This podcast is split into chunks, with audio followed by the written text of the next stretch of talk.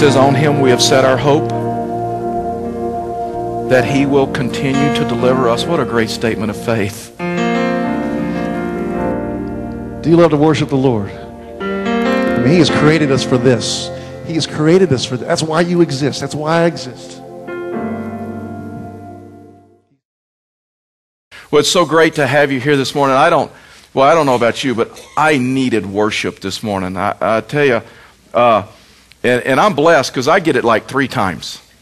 I mean, I walked through this service three times and just being a part of worship and what God does, and it's He does always something different in every service, and it's just so cool uh, to see to see what He does. Well, this morning we're going to continue through this series of spiritual intelligence, and we're going to look at 2 Corinthians chapter one, verse 13, is where we we, we actually we left off in verse 12 uh, last week, or, or verse 11. We're starting verse 12 this week, and we're going to start looking at this issue of biblical leadership and and what God expects out of the leaders and. And listen, even though he's talking about this from a perspective of biblical leadership or church leadership, it also correlates into your life. I mean, these same leadership principles will correlate in your life, uh, whether you're a parent, uh, whether you're in leadership position at the office or where you work or in your neighborhood with friends. When all of us are leaders at some point or not, if you influence others, which whether we realize it or not, we all influence others. They were all leaders of some sort, and we need to understand that. And so, let me give you just a little bit of background and context what's going on in Corinthians. The Corinthians church was a wreck. I mean, they had huge issues, they had huge problems. Paul had already addressed them once and, and, and then twice, and, and some things were going on in that Corinthian church. And then there was a group of people that didn't like Paul, and so they rose up against him. They were saying some bad things about him, they were questioning some of his motives, they were questioning some of his decisions. And, and let me just tell you this the test of your leadership, the test of my leadership, whether it's in the church, whether it's in the business, whether it's in the home, is not when people agree with you. It's not when people speak well of you. The true test of your leadership and my leadership is when things aren't going quite so good. When people may be upset with you, when people are criticizing you, when people are rebelling, whatever words you, you want to use. The test of our leadership is when things are difficult. And this is the position that we see Paul in in this. And so he basically gives about five different signs, five different identifiers, five different qualifications, whatever you want to say, of what biblical leadership looks like. And the first thing that he basically tells us is, is, is this a leader must be a person of integrity.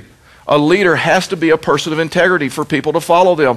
Now, listen, when the world uses this word integrity, generally what they're doing, they are talking about all the outward stuff integrity is way more deeper than that. I mean, integrity comes from the word integer, which means whole number. It, integrated to where things are integrated together. You know, I've talked to you about the sinking of the Titanic. It's just kind of an interesting story to me. The, the, the Titanic was the first ship ever, ever built with a compartmentalized hull. Up until this point, all the ships at this time had an open hull. And so their thinking was this that if they built compartmentalized hull, if they built compartments, that a couple of the compartments could be destroyed. A couple of the compartments could, could take on water, but the ship would still float. And that's why they thought that the Titanic, because it had a compartmentalized hull, will, will still be able to, to, to float and won't sink. And we know that isn't true, right? And so what they learned is a compartmentalized hull in a ship is not a good thing, and guess what? A com- compartmentalized life is not a good thing. To where integrity is this issue, it's much deeper than just the outward. It's much deeper than that, and it's an integrated life to where you don't live a life of your of compartments to where you have you have your your your your, your church life here, and you have your spiritual life here, and you have your church friends here, and you have your secular friends here, and you have hobbies here, and you have your profession here, and you have recreation here, and you act differently in every compartment, and you have fear that if one group crosses from one compartment to another, they'll realize that you're not consistent in all those. And integrity is a deep thing. And here's what Paul says in verse 12. He says, Now this is our boast. Our conscience testifies that we have conducted ourselves in the world, especially in our relations with you, with holiness and sincerity that are from God. We have done so according to we have done so not according to the worldly wisdom, but according to God's grace. Now, Paul defines out integrity for us in a biblical way. He uses three words to describe it, which is really interesting to me because it's much different than what the world will tell you. The first thing that he says that's a part of integrity is this issue of conscience. This issue of conscience, and when you walk with God and, and uh, when you have a relationship with Him, your conscience will affirm you or it will convict you, or it'll accuse you. And Paul says, you know what? My conscience is clean. I know what you're saying about me. I know what you're accusing me of. I know what's going on in the rumor mills. But I need to tell you, my conscience is clean. My conscience doesn't. When I go home at night and I lay my head down on the pillow, I sleep well. I don't carry guilt for things I've said, decisions I've made, things I've hidden, compartments. In other words, Paul's life could pass the scrutiny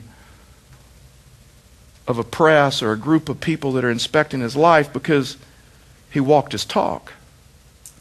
And he understood this that, you know what, my talk lines up with my walk. But Paul said it didn't just end with conscience, there's this issue of of holiness. Holiness needs to be, means to be just totally set apart. It means to be set apart from God, for uh, set apart from the world to God. It means set apart for a special service. It means set apart from the flesh and worldly passions. And Paul says, because my, my life is set apart, because of this issue of holiness, because of the issue of conscience that doesn't accuse. And have. See, integrity is more than just the outside. Integrity, biblical integrity, is living set apart from the world to where we don't live life like the world does. We live life different. Now, no one expects spiritual leaders to be perfect, but we do have the right to expect the general direction of spiritual leaders that their lives are different, that their lives are set apart. And though they may not be perfect, we have a right to expect that spiritual leaders, their lives are different, and the way that they conduct themselves is, is different. And they're set apart from the sins of the flesh. And there's not this disconnect between their walk and their talk. They may not be perfect, but you know by just being around them that, boy, there's just something different about them and their life. And Paul says integrity is not only conscience and integrity is not only holiness, but it's this issue of sincerity. And now all of a sudden we get to the outward expression of it. The first two is kind of inward, right? And now all of a sudden Paul moves to the, the, the outward expression. He says it's, it's also this issue of sincerity. I mean, Paul in Corinthians says, he says, listen, I've conducted myself in holiness and sincerity. This, the Greek word for sincere comes from a Latin word that that basically just means without wax. Now, we don't understand much about that, but they understood that in their context. Fact is, the definition of the Greek word for sincerity means this it just means uh, sun tested. You see, the ancients in their culture, in their time, they, they, would, they would produce and they would, they would make these beautiful uh, porcelain vases and they would take and they would mold them and they would shape them. And then the, in the firing process when they had put them in the, in the kiln when they would when they would purify them and they would put them in a lot of times oftentimes some of the vases would crack because of the heat. Dishonest merchants had this pure white wax and they would take those vases out and they would fill in the cracks and then sell them as if they had no flaws no blemishes, no problem. People that understood this when they shopped for vases to protect themselves would simply take them outside and hold them up to the sun, sun tested. And when the light came through, they could see the wax. They could see the cracks. They could see the flaws. Honest merchants had a sign over their vases that would say, Sun tested, without wax, without flaws. See, when sincerity flows in a person's life, there's no deception. There's no deception about their life, their choices, their decisions, their walk with God. There's no embellishing of the truth for personal gain. You know those stories that are told the truth is like embellished to make that person look, you know, funnier than they really are, smarter than they really are, make the story more exciting than it really is. I mean, have you ever been around someone and they're telling a story and like you were there and you know, well, that's a funny story, but I know it did not go down like that? There's something inside of me that just makes me just push back. But wow, if they'll embellish a story like that, what else? I mean, and, and what Paul was saying, integrity is this is that when the light of God, when the light of the Son of God shines through your life, it illuminates where there's deception and where there's flaws and where there's problems. And one of my favorite stories of golf is Bobby Jones was playing a U.S. Open, and this is just like a huge story. And he was in contention, and, and he hit a ball into the rough, and he went over into the rough, and, and he addressed the ball, and we laid the club down behind the ball his club head hit a twig, which moved the ball. Nobody saw it. And Bobby Jones turned to his caddy and says, Mark me down a penalty stroke. I moved the ball.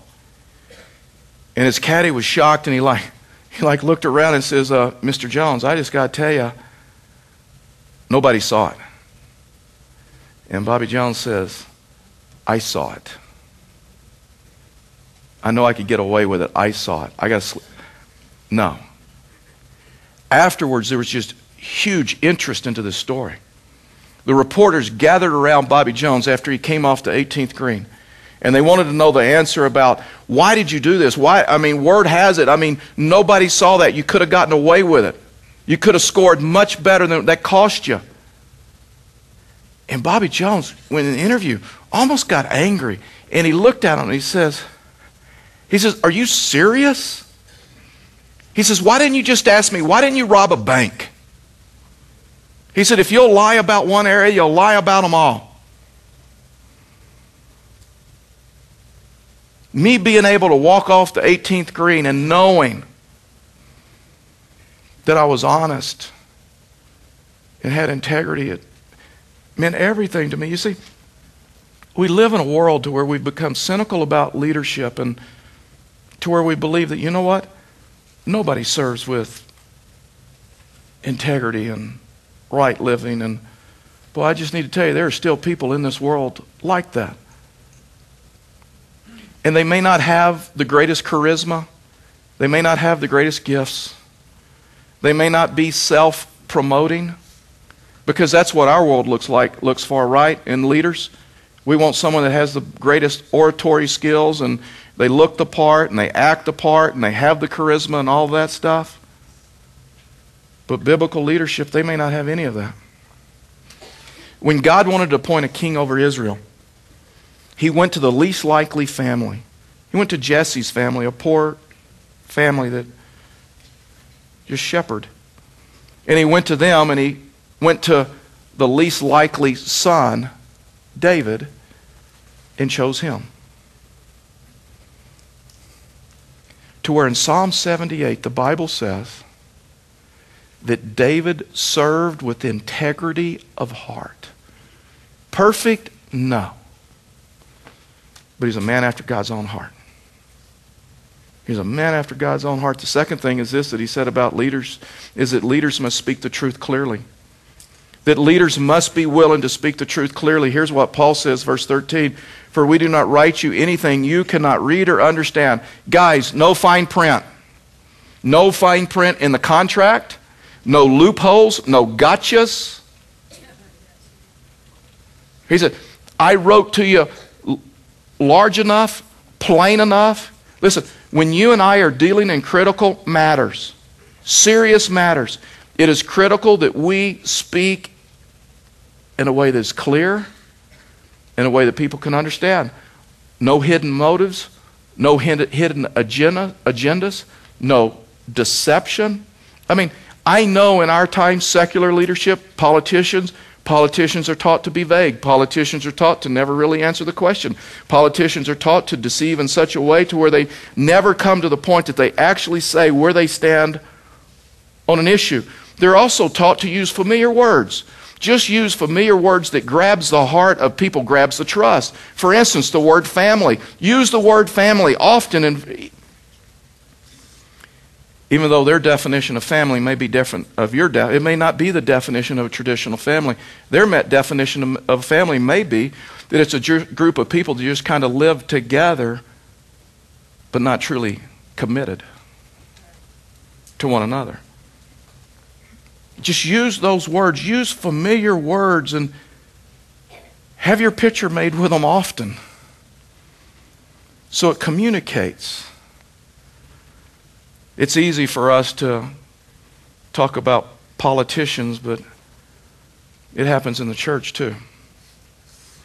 There's some churches that talk about that we believe in the Word of God, but they really and truly don't believe in the inerrant Word of God. They really and truly don't believe in the whole counsel of God's Word. And oftentimes they never really refer to it much other than just saying, we just believe in the Word of God. Some churches will talk about the resurrection of Jesus Christ from the dead. But boy, they don't believe in the bodily resurrection of Jesus from the dead. What they believe in is his, his memory and his teaching lives on, but that he didn't raise from the dead in body form. The Mormons. The Mormons will speak of Jesus as the Son of God. But listen, they don't mean that Jesus is a son of God in the flesh, they mean that he's the son of God in a way that we can all one day be sons of God's. Leaders worth following will speak the truth clearly, whether you agree with them or not. They'll tell you where they stand. They'll tell you what they believe. I mean, Ephesians 4:15 says that we must learn to speak the truth in love. And that's true, but I'm going to tell you this the truth is seldom vague. To are able to come to. The, remember Jesus when they, when they took Jesus up before the Sanhedrin and, and they got frustrated because the witnesses were like, the high priest got frustrated because the witnesses were contradicting one another and it was a sham and the whole thing that went with that. And so he got frustrated. So he just turned to Jesus, ignored the witnesses, and says, Who do you say you are? I mean, are you the Messiah or not? Just tell me. And Jesus looked at him and said, I am. I'm the Messiah.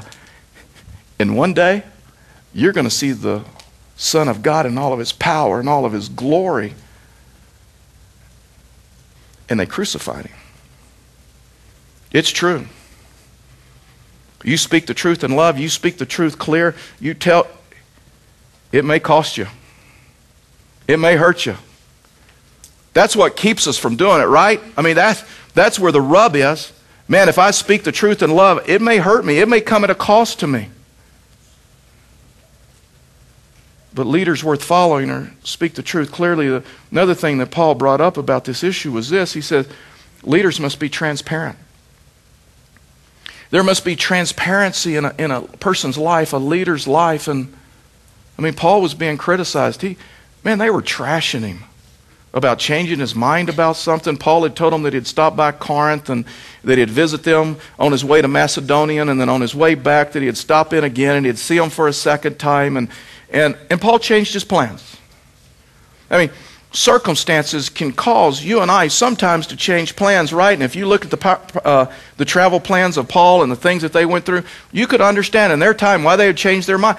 Travel's difficult in our day, right? Plans change. I heard the story about a man that went to went to the airline clerk and he went up to the desk and he looked at looked at her and says, "You know what? I have three baggages that or three bags that I want to check in, I, and I want you to send one to Chicago, I want you to send one to Atlanta, I want you to send one to New York." The lady says, Well, excuse me, sir, we can't do that since 9 11 and, and everything that goes on with that and airport security. We just absolutely can't do that. And he goes, Yes, you can. You can do it. And she goes, Sir, we just can't do it. He said, Ma'am, I know you can. You did it last week and I didn't even ask you to. I didn't even want it and you did it. Let me tell you something plans change. And Paul did a lot of traveling and his plans were interrupted. But I want you to see the integrity. Your leadership, my leadership, is not tested when things are going well and speak, people are speaking well of you and people are following you. And your leadership will always be questioned when people are criticizing you. And watch this. Paul writes this, verse 15. Because I was confident of this, I planned to visit you first so that you might benefit twice. I planned to visit you on my way to Macedonia and to come back to you from Macedonia and then uh, to, send, to have you send me on my way to Judea. Here he goes. When I planned this, did I do it lightly or did I make my plans in a worldly manner so that in the same breath I say yes, yes, and no, no? But as surely as God is faithful, our message to you is not yes and no. Um, for the Son of God, Jesus Christ, was, who was preached among you by, by uh, Silas and Timothy, was not yes and no. But in him, it has always been yes. For no matter how many promises God has made, they are yes in Christ. And so through him, uh, the amen is spoken by us by the glory of God. Paul was open and honest. Paul simply told him, you know what? Guys, I changed my mind. Talk about integrity. I mean, he didn't try to deceive them. He didn't make up some plan. He didn't say, I missed a connecting flight. I missed, I didn't get a rent a car. I had car problems. Oh, and guess what? He didn't even do what a lot of preachers do. He didn't pull out the God card and say, you know what? God led me to change my plans. You see through that, right? I mean, you ever been around, you ever been around preachers? You ever been around leaders? And they, they get to the point and they pull out the God card and says, God led me and you know it's to push their agenda. You, Paul didn't even do that. You talk about a man of integrity. You talk about speaking the truth clearly. You talk about not wanting to deceive or hurt anyone. Man, sometimes circumstances change in life. Sometimes we change plans, and man, people can accept mistakes if they feel their leaders are honest. We can't always see the future. Sometimes we have more information than before. People can accept mistakes from leaders. As long as they know you got my best interest at heart, as long as you know you're not deceiving me, as long as we know that you're trying to be honest.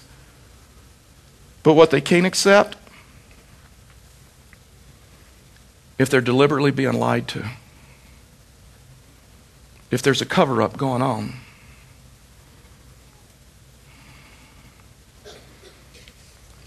If the leaders refuse to admit they've made a mistake. Let me tell you something. Hypocrisy is not that we sin. Hypocrisy is not that we sin.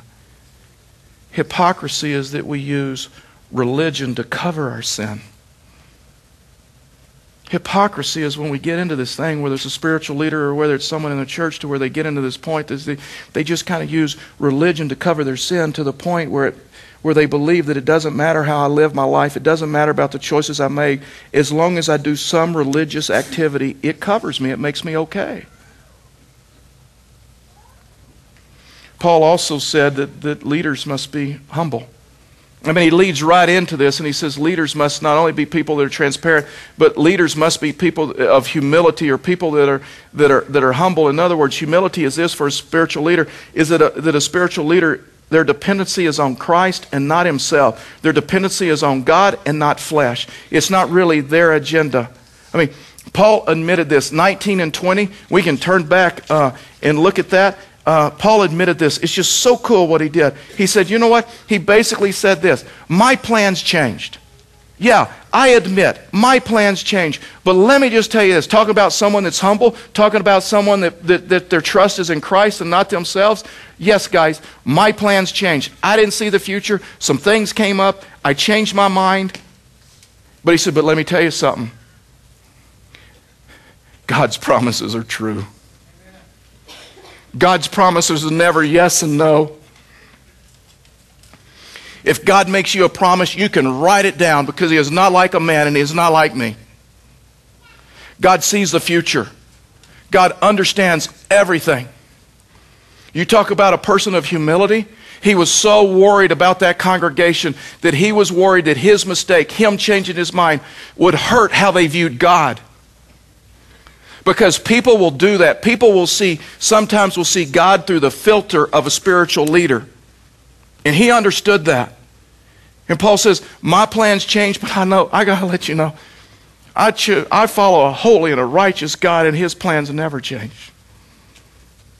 And when he says yes, he means yes. And when he says no, he means no.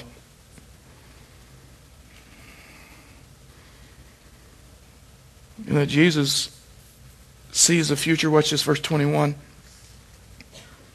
Now it is God who makes both us and you stand firm in Christ.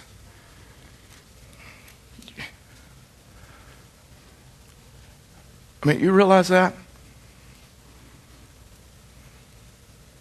It's God that makes you stand firm in Christ. That's what humility is all about. The fact that I can stand in the middle of the congregation and proclaim you. And in every situation, say, You are good. Is because of my dependency on you. It's not because of me and I'm a great person. And you just got to understand that just the humility of Paul and he said that he anointed us and set his seal of ownership on us and put his spirit on our hearts as a deposit, guaranteeing what's to come. Yeah, I may have changed my mind, but I want you to know he never does. And he sealed you and he's put his spirit in you as a guarantee of what is to what is to come. See, a spiritual leader is someone who promotes Christ and not himself. It's someone that's willing to admit that I don't have all the answers. That's why we lead with multiple pastors. That's why we got elders. That's why we got life group leaders. That's why we got more people involved in this thing. A spiritual leader is someone that will admit their dependency on Christ. And see, we expect secular leaders to promote themselves and to promote their agendas. But we even expect them to admit they don't have all the answers. Listen, spiritual leaders should promote Christ and Christ alone. Be very careful of a spiritual leader that always promotes themselves always talks about their press clippings, their accomplishments, their great stuff. Always be careful of the spiritual leader that is afraid that the church will love someone more than them. Always be careful of a spiritual leader that can stick people in a sweat tent, whatever it was called. People hyperventilating, people passing out, people dehydrating, people dying and he could keep them in the tent because they were committed to him. I'm not even so much to promote fellowship of the Rockies. I promote Christ and Christ alone. Church is a byproduct of that. And when you look at this issue of leadership, even Paul said, Follow me as I follow Christ. Paul was willing to say, I'm an imperfect person, but I'm, I'm following a perfect God whose yes is yes and no is no. Last thing that Paul told us is leaders must be willing and must be able to relate to people. In other words, it'd be a good thing if leaders like people. No, I'm serious. I mean, I've heard it. You've heard it. You know, I've heard pastors say at pastors' conferences. That's why I hate pastors' conferences. And they'll say, you know what? Church would be fun if it wasn't for people. Who says stuff like that? No wonder it's just. Anyway, I better not. I won't say anything. I'll get in trouble. But Paul understood this, that Paul understood that you, you got to be with people. You got to relate people. It'd be a good deal if you like people. It'd be a good deal if they liked you. I mean, you ever follow someone? You ever really follow someone you don't like? And so Paul, right back in 1 Corinthians, uh, wrote this about gifts. He says, But eagerly, eagerly desire the greater gifts, and now I'll show you the most excellent way. If I speak in the tongues of men and of angels, wow. But I have not love, I'm only a resounding gong or a clanging cymbal. If I have the gift of prophecy and can fathom all mysteries and knowledge, and if I can have faith that can move mountains, in other words, if I got great platform gifts and I got great gifts when I'm in the spotlight, but when I'm with people, there's a huge disconnect. He said, But if I have not love, I'm nothing. If I give all I possess to the poor, if I surrender my body to the flames, in other words, he said, if I sacrificially give,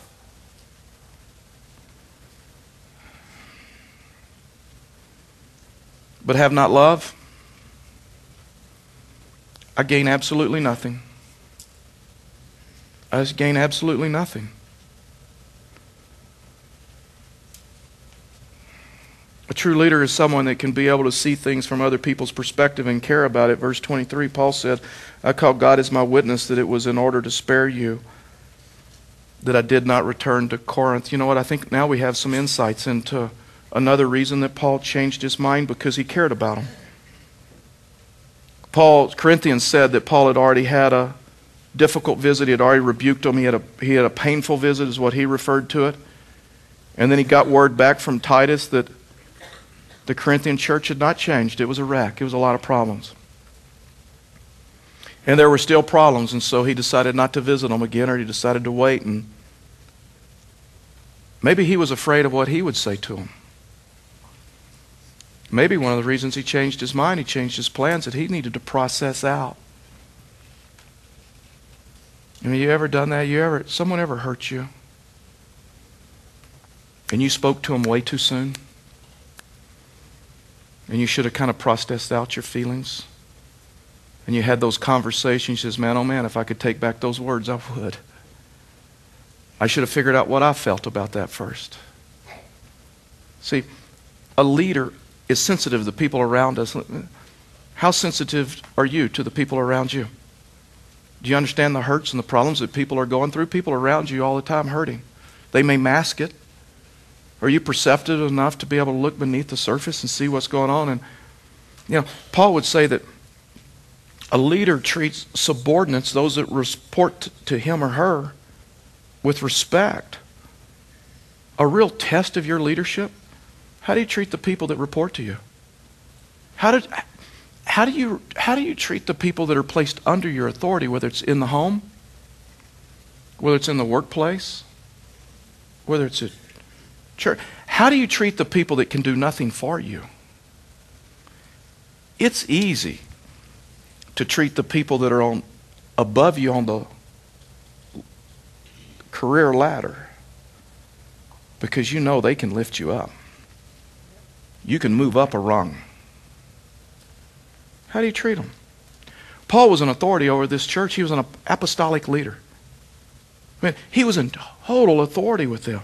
I mean, he reminded them, remember at the first of the letter, that he was an apostle called of God by the will of God. He was called to that church. He could have pulled rank over them. If you don't obey, kick you out of the church. I'll disband the church. Verse 24. Not that we lord it over your faith. See, true leadership is not lording over somebody. But we work with you for what? You talk about a person that loved people, we work with you what? For your joy. Because by faith you stand firm. He wrote to another church in Thessalonians. He says, We were not looking for praises from men and not from you or anyone else as apostles of Christ. We could have been a burden to you. See, true leadership is to where you're not a burden to those that are under you. But we were gentle among you, like a mother caring for her little children. And Paul cared so much about people that he tempered his authority with his love of people.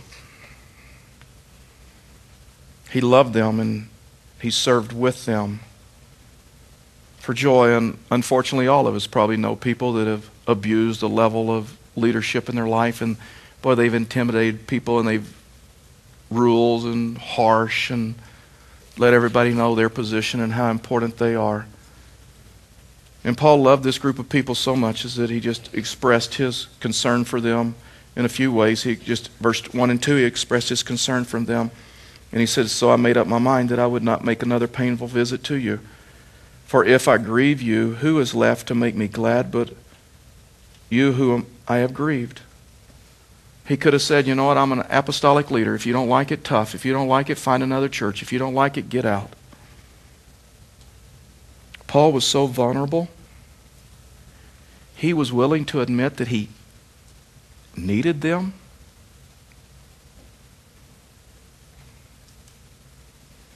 See, some leaders get to the point that they have this shell around them because they they want to, they want to get vulnerable to they to the point to they to where people realize that they need them. Paul was so vulnerable. He said, "You know what? You have the power in my life.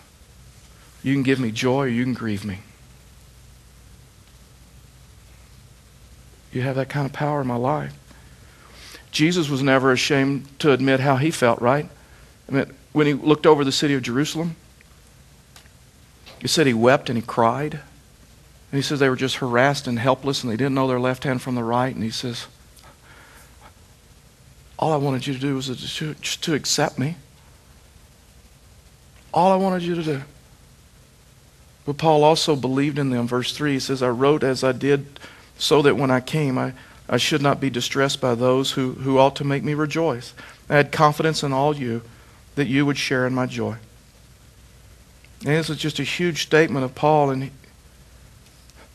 he, had gone through so much problems with these people. They rebelled, they had hurt him, they were gossiping about him, they were telling lies about him, they were trying to hurt his ministry, they were attacking him. And he says, You know what? I still believe in you. He understood the power of a complimentary word. Why is it in life, most of us, the only word we speak into someone's life is when they disappoint us, when they let us down, when they do something wrong. Paul understood the principle of a complimentary word. He found what they were doing right, and he complimented that. When was the last time you just gave someone a compliment for something they were doing right in your life, how it blessed you, how it helped you? Jesus did this. Remember the woman at the well? Caught in adultery, brought up in front of the whole town, people around ready to stone her, ready to judge her. Even her partner was in the, the group. And Jesus interrupted that whole deal. Everyone left. And he says, Woman, where are, where are your accusers? And she looked around and she says, There are none. And then Jesus basically told her this. He said,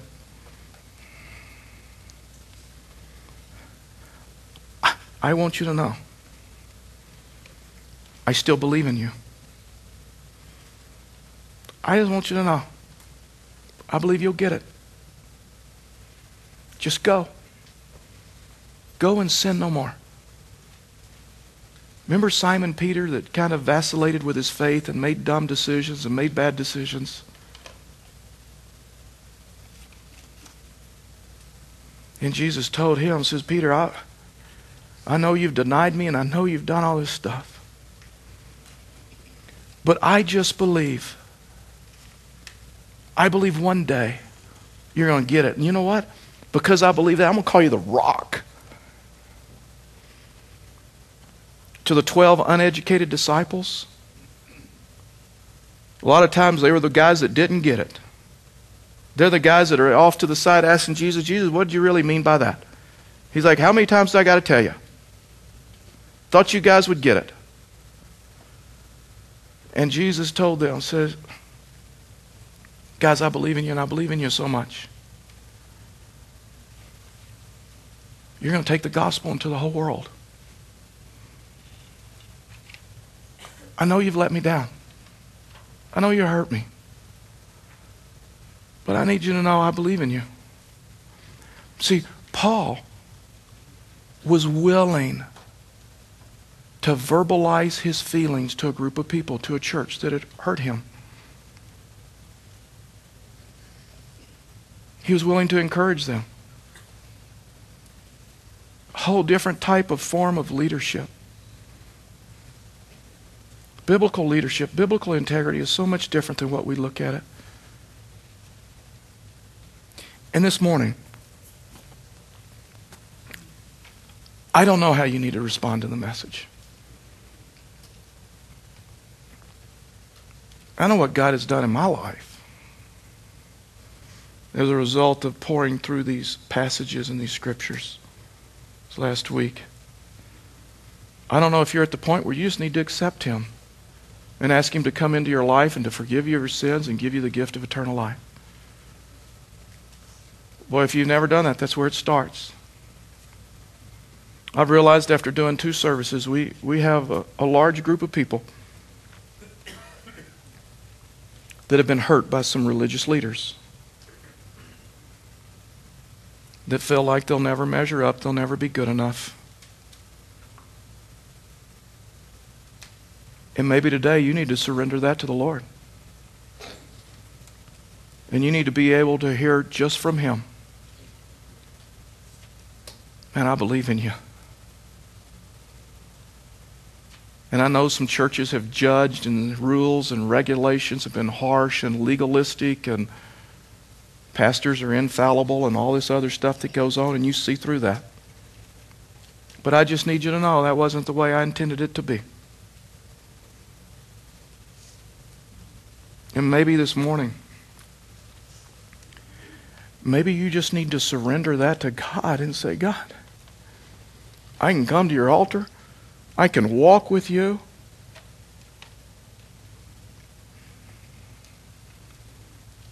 And maybe this morning you just need to change your leadership style, whether it's in the home, whether it's in your marriage, or whether it's in the workplace. I don't know what God has for you.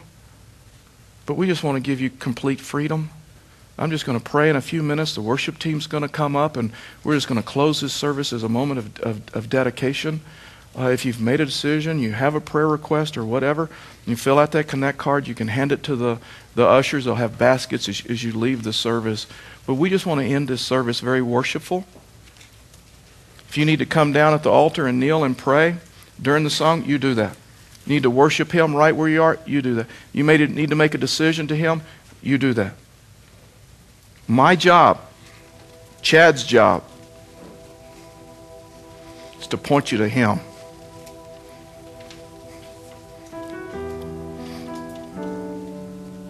And to the very best of our ability. We want to do that this day.